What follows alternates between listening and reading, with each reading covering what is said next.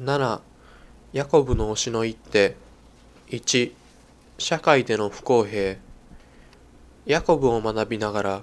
私は限りない興味をこの人物に抱くのです。人を騙す男が真実な人へと変化していくその過程がそのまま成功物語になっているのです。ヤコブの人間としての性格の悪さを問題にすることは容易なのですが人間の社会の中にはしばしば不公平と見られる状況が存在することを避けてはできません。ヤコブは双子の弟として生まれたのでした。それは欲しいものが多くあるのに、彼には生まれつき様々な制約があったということでした。しかも、それは彼にとっては変えようのないものでした。彼はどちらかというと気が弱くて、母親にまとわりつくタイプの子供でした。それに比べて、兄のエサウは快活で、野生的で、父に愛されていました。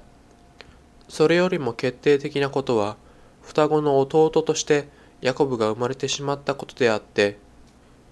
その時代、兄には長子としてのすべての特権が生まれつき与えられていたということでした。父の財産も名誉も権力も兄エサウには黙ってついてくれる約束になっているのです。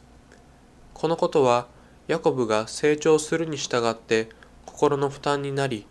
表現しがたい嫉妬の種となったことは想像できることです。ヤコブは神を信じていました。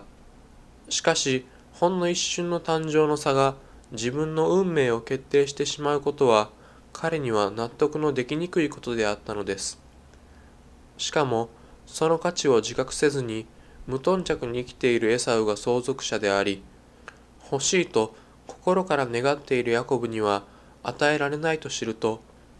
ヤコブにしてみれば自分の知恵を絞り出してでも策略を用いる以外には方法がなかっただろうと同情したくなるのです。策略を用いてでもと考えるヤコブに比べるとあまりにも多くの現代人は人生の戦いを始める以前に戦いを放棄していると考えるべきでしょう。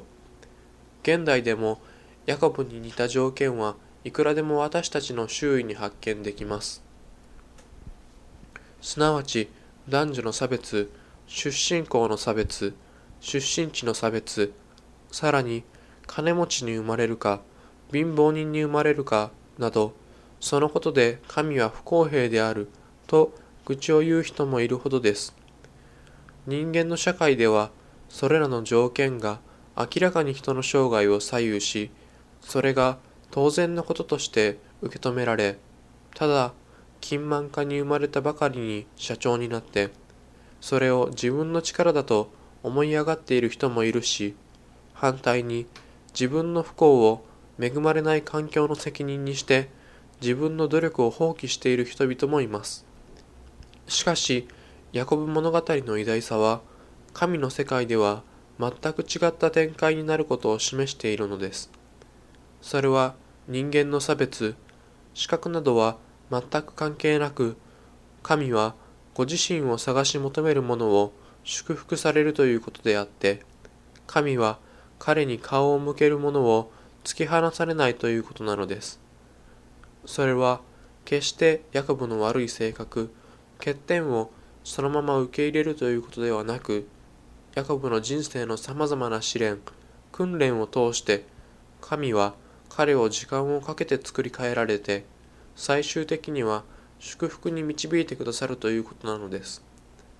ヤコブの成功物語は、双子の兄エサウとの対決の中から見ると、明確になるのでここではそのことを記憶の中に入れて話を進めましょう。